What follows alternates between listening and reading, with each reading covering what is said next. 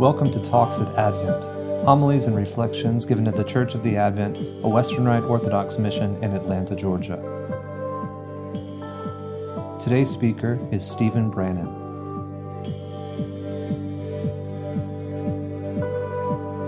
On this installment of Talks at Advent, we're going to begin a series of talks that aren't simply the recordings of our homilies on Sundays and feast days, but rather talks on special topics Today, we'll be exploring what the Divine Liturgy, or the Mass, is and how it's structured. The content of this talk comes from the appendix in the service books we use at Church of the Advent. The appendix is titled About the Liturgy. About the Liturgy, the Eucharist. The principal worship service of the Orthodox Church is the ritual meal known as the Eucharist, from the Greek Eucharistia meaning thanksgiving. The celebration of the Eucharist is as old as the Church itself, going all the way back to Jesus' institution of the meal in the upper room with his disciples in the night in which he was betrayed. 1 Corinthians 11:23 through 26. Beginning in Jerusalem and then spreading throughout the world, Christians have faithfully followed Jesus' commandment to do this in remembrance of me. Why is this the principal form of Christian worship? Jesus' own words answer this. Truly, truly, I say to you, Unless you eat the flesh of the Son of Man and drink his blood, you have no life in you. John 6:53.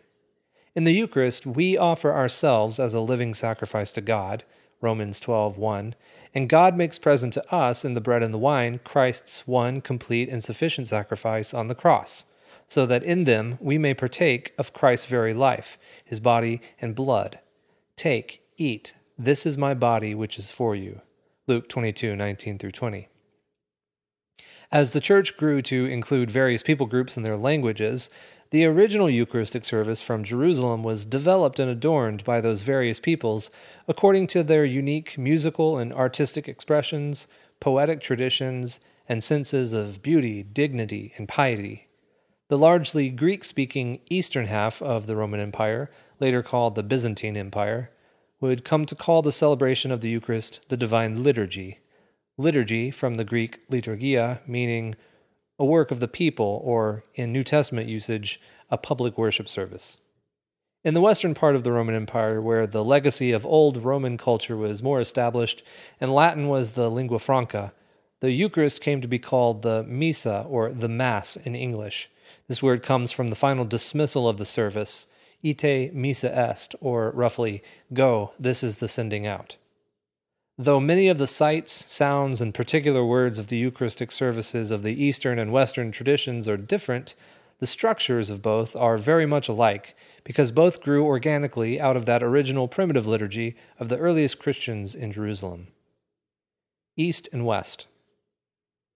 The basic shape of the liturgy in both the East and the West is twofold, consisting of the liturgy of the catechumens and the liturgy of the faithful. These are so named because in the first centuries of the Church, catechumens, or those who were still being prepared to be received into the Church as full members, would be dismissed after the first part, leaving only the full members of the Church, the faithful, for the second part. Because this practice of dismissing the catechumens between each part has largely disappeared, the two main parts of the liturgy are now sometimes called after what their main focuses are the liturgy of the Word and the liturgy of the Eucharist.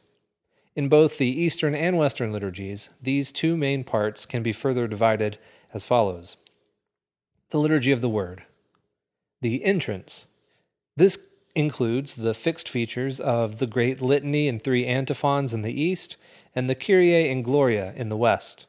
It also includes chants proper to the day, being the Troparia and Kontakia in the East, and the Introit and Collects in the West. Proclamation. Passages of Scripture are proclaimed over the congregation in both the East and the West, accompanied by special chants the Prokeimenon in the East and the Gradual in the West, and at the Gospel, a triple Alleluia chant with verses for the day. Homily The general custom in both East and West is to follow the Gospel proclamation with a homily, usually based on that Gospel passage or the theme for the day. The Liturgy of the Eucharist. Creed. The word creed comes from its first word in Latin, credo, I believe. The East calls this creed the symbol of faith to this day. Oblation. The gifts of bread and wine are reverently brought from the preparation table to the altar. This is done solemnly but directly in the west, while in the east the gifts are processed out into the nave in the great entrance. The Eastern liturgy continues with the cherubic hymn, and in the west the proper offertory chant of the day is sung, often followed by some appropriate hymn. The Western offertory prayers are prayed at this point, being somewhat analogous to what takes place before the Eastern liturgy during the prothesis. Consecration. In both Eastern and Western rites, this begins with the priest's admonition to the people lift up your hearts. And for both rites, the following Eucharistic prayers share the same essential features. They are addressed to the Father, include Jesus' words of institution, invoke the Holy Spirit to make the bread and wine Christ's own body and blood, and concludes with a Trinitarian doxology. Communion. The faithful then receive the bread and wine, usually intincted or dipped, and received together, while hymns are sung. Dismissal. After the Eucharist is properly consumed and the holy vessels are cleaned, the priest blesses the people and sends them out.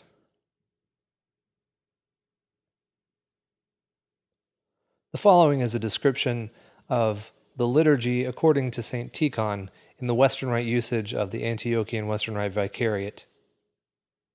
A note on the ceremonial.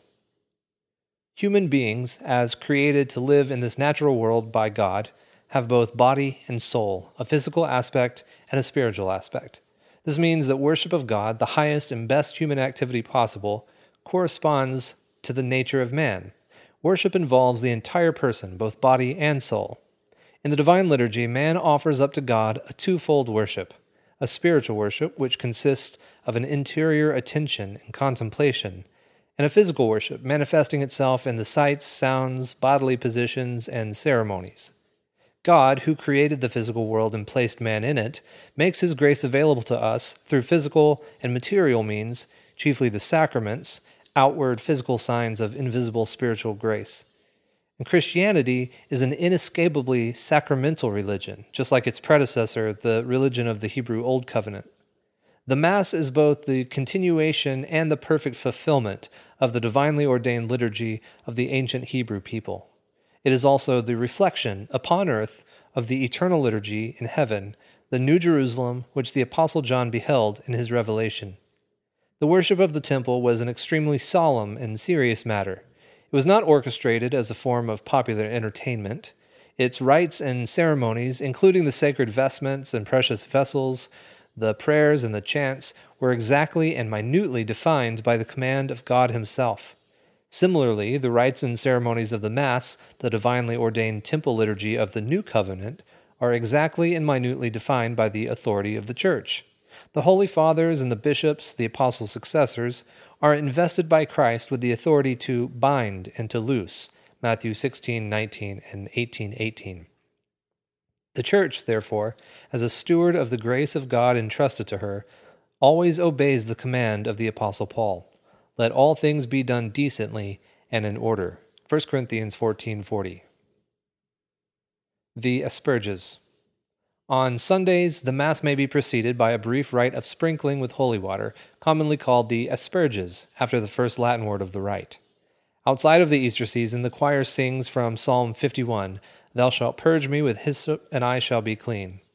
In Eastertide, the Vidi Aquam is sung, all of which is borrowed from the book of Ezekiel, including I saw water proceeding out of the temple.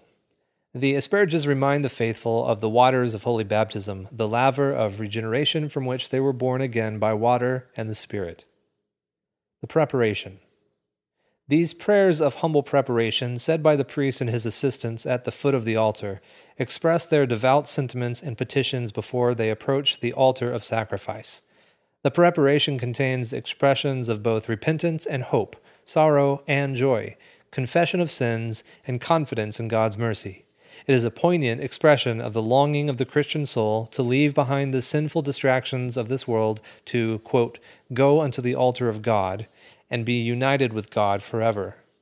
Commonly, at a sung or solemn high mass in the parish settings, these prayers of preparation are said quietly by the celebrant and his assistants while the choir sings an opening hymn and the introit psalm.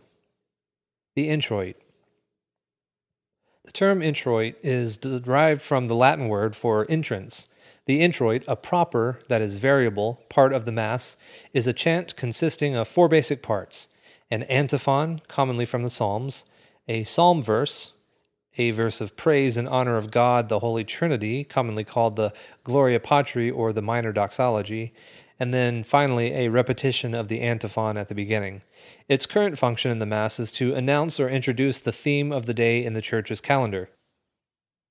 The introit was originally a much longer chant, designed to accompany the entrance procession of the celebrant and his many assistants as they made their way to the sanctuary from the back of a large basilica church. Today, this processional function is often fulfilled by an opening hymn, followed by the current shortened version of the introit. The Collect for Purity. This prayer, which the priest says as the conclusion of the preparatory prayers, or audibly at the altar following the introit, is a continuation of the idea of preparation. We who have come to Mass from the turmoil and confusion of the world must ask God to send His Holy Spirit, quote, to cleanse the thoughts of our hearts, that we may be able to participate fruitfully in the Church's holiest and most important act upon earth. The summary of the law. At the beginning of Mass, as part of our continued acclamation of the heavenly mysteries, we are presented with Christ's authoritative summary of the entirety of God's revelation in the Old Testament, which is the very essence of the Christian life love for God and love for neighbor. Matthew 22, 37 through 40. We cannot participate justly or fruitfully in the Eucharist unless we have our Christian priorities in order. But let man examine himself, and so let him eat of that bread and drink of that cup.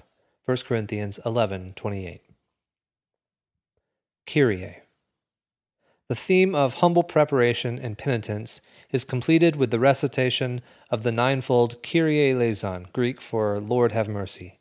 We ask God for the mercy and grace to fulfill this lofty vocation of love. The Kyrie is actually the remnant of a much longer ancient prayer called a litany, a string of various petitions chanted by a deacon with the people's response, Lord have mercy. Many commentators note that the first three petitions, Kyrie eleison, refer to God the Father, the second three, Christe eleison, to God the Son, and the last three, Kyrie eleison, to God the Holy Spirit. The ninefold repetition is seen as mirroring the heavenly praise of the nine choirs of angels. Gloria in excelsis. This ancient Christian hymn, known by its incipit or first words in Latin, is based upon the hymn which the angels sang announcing the birth of Christ to the shepherds, Luke 2:14. It is also sometimes called the greater doxology as opposed to the minor doxology, the Gloria Patri, or the angelic hymn. The hymn consists of two parts words of praise addressed to the three divine persons of the Holy Trinity, and words of supplication addressed to the second person of the Trinity, the true celebrant of the Eucharistic liturgy, who is both high priest and saving victim. The Gloria is sung on Sundays outside of Advent and Lent and on feast days. The Salutation. The priest now greets the people with the words, The Lord be with you. The response is, And with thy spirit. This is the way that the earliest Christians, following an ancient custom of the Hebrews, greeted one another.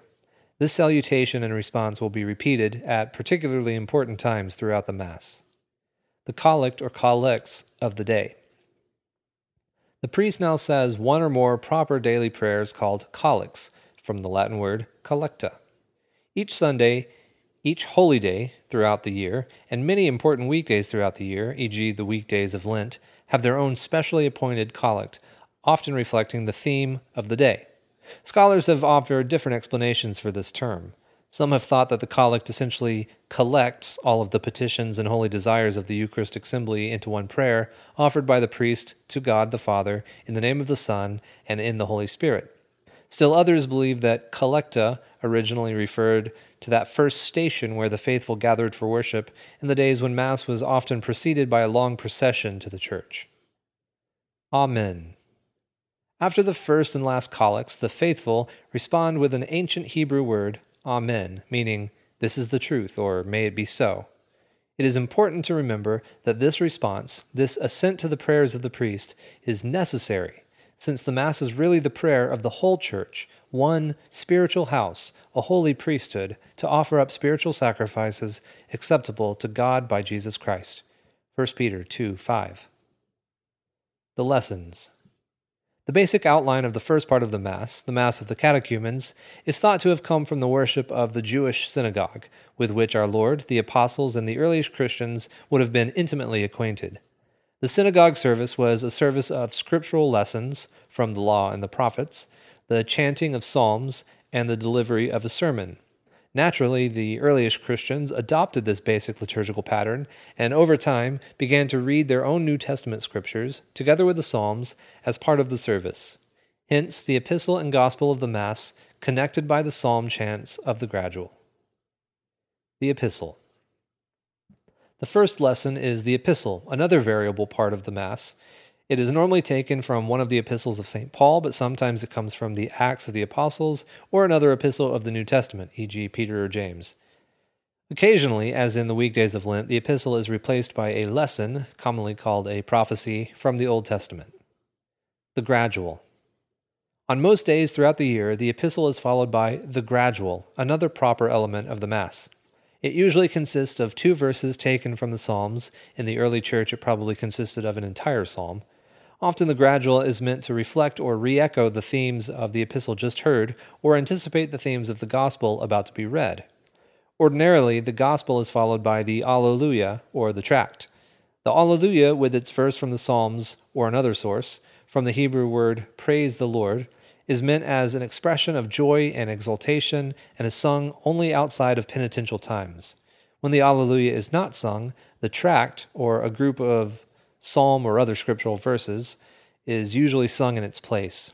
In the Easter season, both the gradual and the tract are replaced by the Great Alleluia, a longer version of the ordinary Alleluia chant. On a few occasions throughout the year, a special rhymed hymn called the Sequence is sung before the Gospel. The Holy Gospel. The reading of the Holy Gospel is one of the holiest moments of the Mass. Through its ritual and ceremonial, it represents Christ Himself, the way, the truth, and the life. John 14:6. Who came down from heaven in order to save us, to reveal his Father to us, and to send us his Holy Spirit. The word gospel, the common translation of the Greek word evangelion, good news, is an old Anglo Saxon term composed of God, the old spelling of good, and spell, a story or a narrative.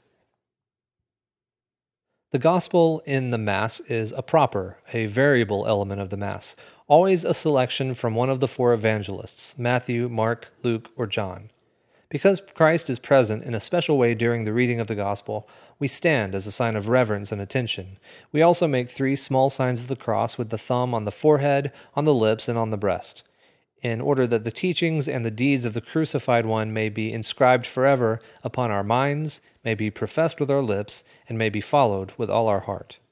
At Solemn High Mass, the deacon receives a blessing from the celebrant, and, accompanied by the subdeacon and servers with torches and incense, proceeds to the accustomed place to chant the appointed portion of the Holy Gospel. At sung Mass, the priest may read the Gospel.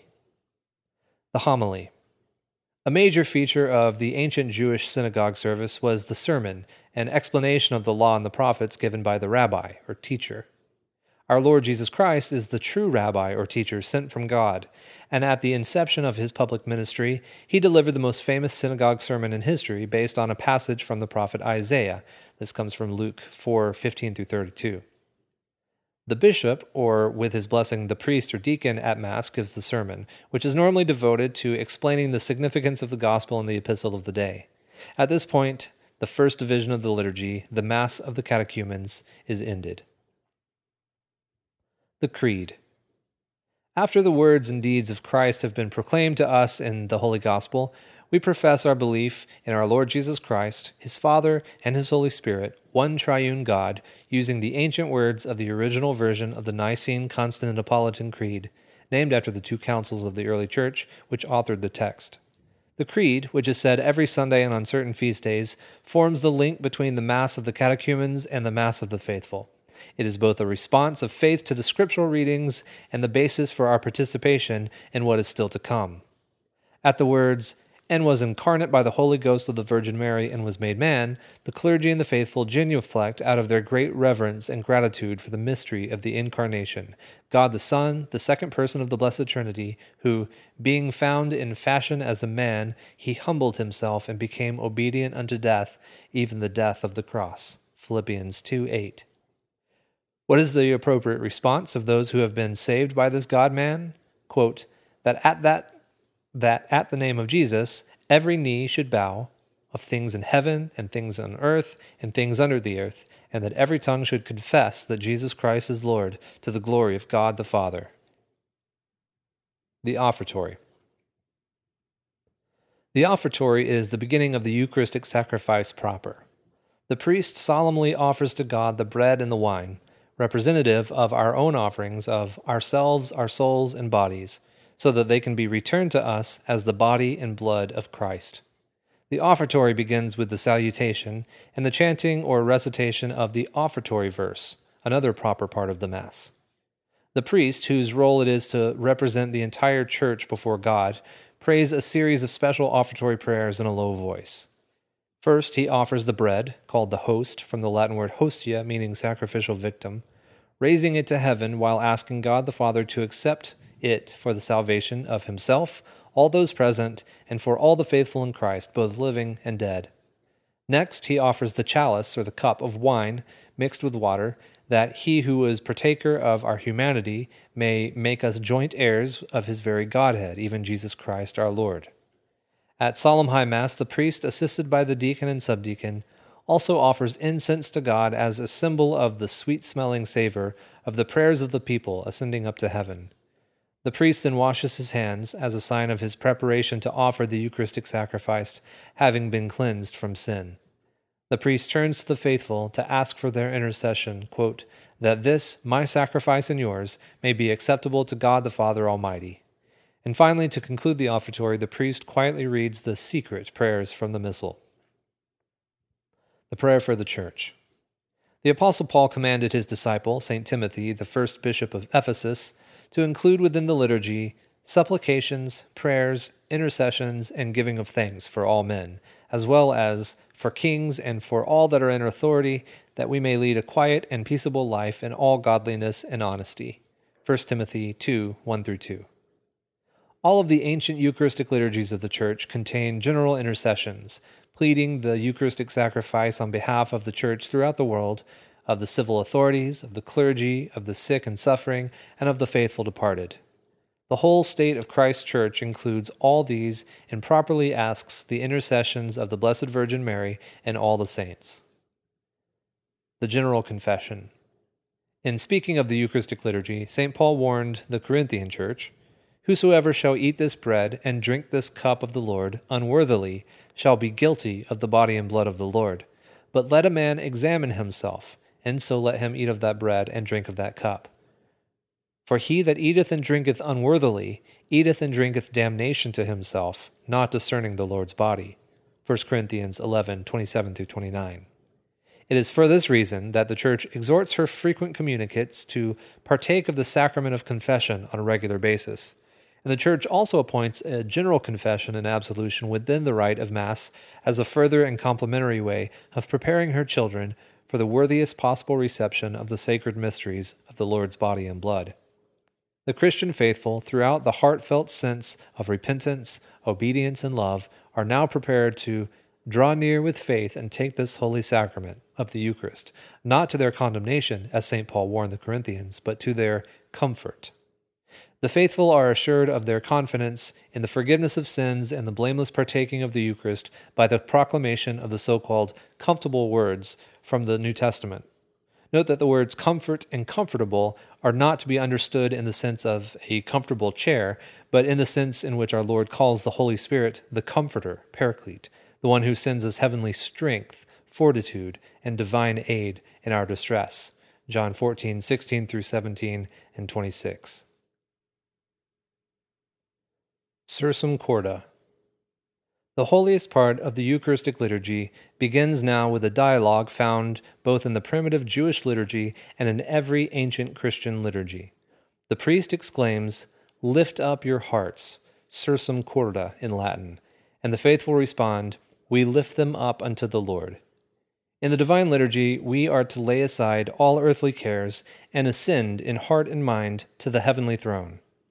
If ye then be risen with Christ, seek those things which are above, where Christ sitteth on the right hand of God. Set your affection on things above, not on things on the earth. For ye are dead, and your life is hid with Christ in God. Colossians 3 1 through 3. The priest continues, Let us give thanks unto the Lord our God. And the, faith, and the faithful respond, It is meet and right so to do. Since the word Eucharist is derived from the Greek word Eucharistia, which means thanksgiving, the essence of the Mass is thanksgiving to God the Father for the gift of salvation bestowed in His Son and His Holy Spirit. The Preface The priest continues with the preface, another very ancient and beautiful prayer derived from the ancient worship of Israel. It is the solemn introduction to the canon of the Mass, or prayer of consecration. The purpose of the preface is to offer God praise and thanksgiving for his mighty acts in the history of salvation.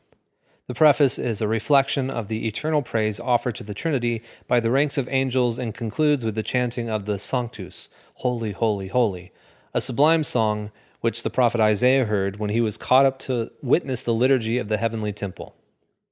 And the seraphim cried to one another and said, Holy, holy, holy is the Lord of hosts. The whole earth is full of his glory. Isaiah 6 3.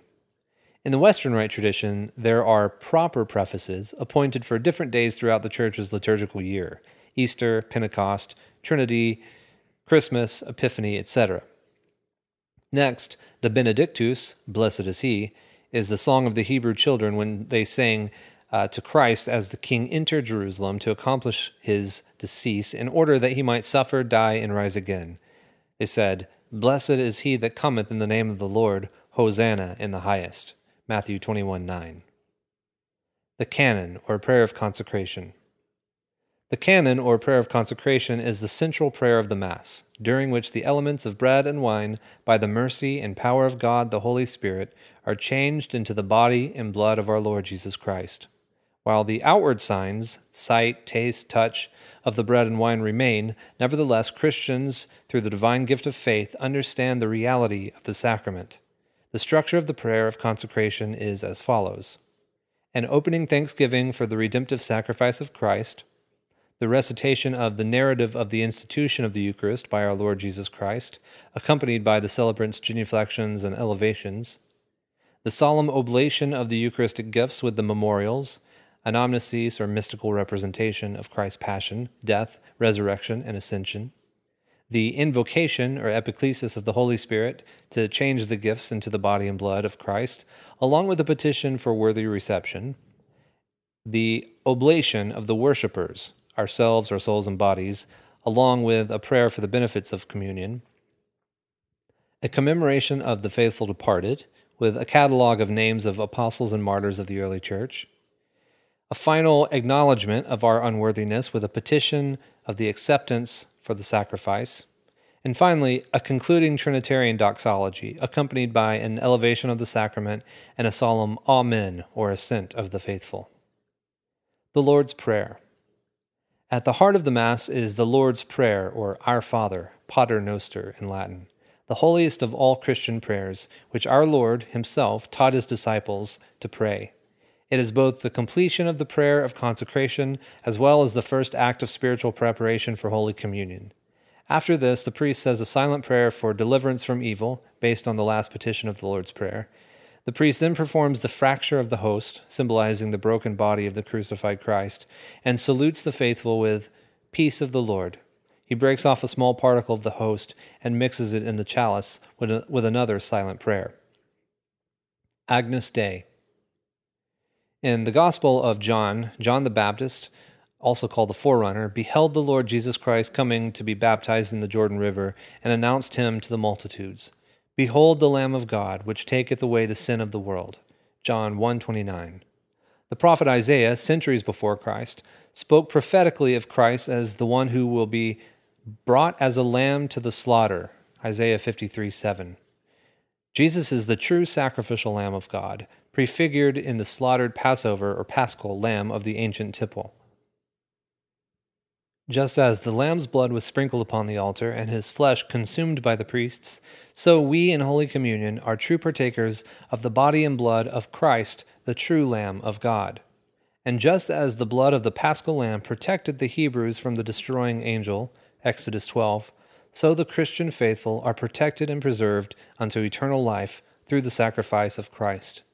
When we sing the Agnus Dei, Lord have mercy, in Mass on earth, we join with the song of the heavenly liturgy. Worthy is the Lamb that was slain to receive power and riches and wisdom and strength and honor and glory and blessing. Revelation 5:12. The Holy Communion. The rite of Holy Communion continues with the so-called prayer of humble access. The celebrant then privately makes his own communion with silent prayers, after which he shows the Blessed Sacrament to the faithful, saying, Behold the Lamb of God, and invites them to come forward to partake in the consumption of the sacrifice. The faithful respond with the words of the centurion from St. Matthew's Gospel Lord, I am not worthy that thou shouldest come under my roof, and then add two communion devotions borrowed from the late Byzantine usage I believe, O Lord, and I confess, and sometimes of thy mystic supper. The Holy Communion is given to the faithful who kneel at the altar rail in reverence to the presence of our Lord in his sacrament. It is the Orthodox Catholic custom to give both the body and blood to the faithful. The ablutions. After the distribution of Holy Communion, the priest returns to the altar to perform the ablutions, or washings. The priest first cleanses the chalice to remove any remaining drops of the precious blood, and then cleanses his fingers of any crumbs remaining from the holy body. After making sure that every crumb of the sacrament has been reverently consumed, he cleanses the sacred vessels and reserves the remainder of the sacrament in the tabernacle. The Church appoints these ablutions out of deep respect for the sacrament, which is truly the body and blood of Jesus Christ. The Eucharist is a banquet, yet no ordinary meal. The Church follows the example of the holy apostles at the miraculous feeding of the five thousand. And they did eat and were filled, and they took up the fragments that remained. Matthew 14:20. The post communion. The priest now reads one or more post communion collects, part of the propers or variable parts of the mass, and the prayer commonly called the thanksgiving, part of the ordinary or constant part of the mass. In these prayers, the priest, in the name of the faithful, expresses gratitude for the divine gifts of communion and asks God for various graces to continue in God's friendship and preserve the spiritual benefits of Holy Communion in the soul. The dismissal and blessing. The deacon or priest now dismisses the faithful from the liturgy. Depart in peace is said in most Masses throughout the year. Let us bless the Lord is said in penitential Masses. In Masses for the dead, or Requiem Masses, the dismissal is replaced by a final prayer for the faithful departed. May they rest in peace. And in all Masses, except Requiem Masses, the priest invokes the final blessing upon the faithful. Finally, the last Gospel. This Gospel, originally a private devotion of the priest, which in time was introduced into the public liturgy, is almost always taken from the first 14 verses of the Gospel according to St. John. All stand and make the three small signs of the cross, as at the first Gospel of the Mass. When the priest says, And the Word was made flesh and dwelt among us, we genuflect, as in the Creed, out of reverence and gratitude for the mystery of the Incarnation. This concludes the celebration of the Divine Liturgy or the Mass. Often, in conclusion, a final hymn will be sung, during which the priest and his ministers will process toward the rear of the nave. The priest may then bless the congregation with a final blessing. For more information, visit adventatlanta.org. Advent, A D V E N T, atlanta.org. Visit our resources page, and at the bottom, find the Church of the Advent service book. There you can find everything that I've read during this podcast episode, as well as the texts of the liturgy itself. Talks at Advent Homilies and Reflections given at the Church of the Advent, a Western Rite Orthodox mission in Atlanta, Georgia.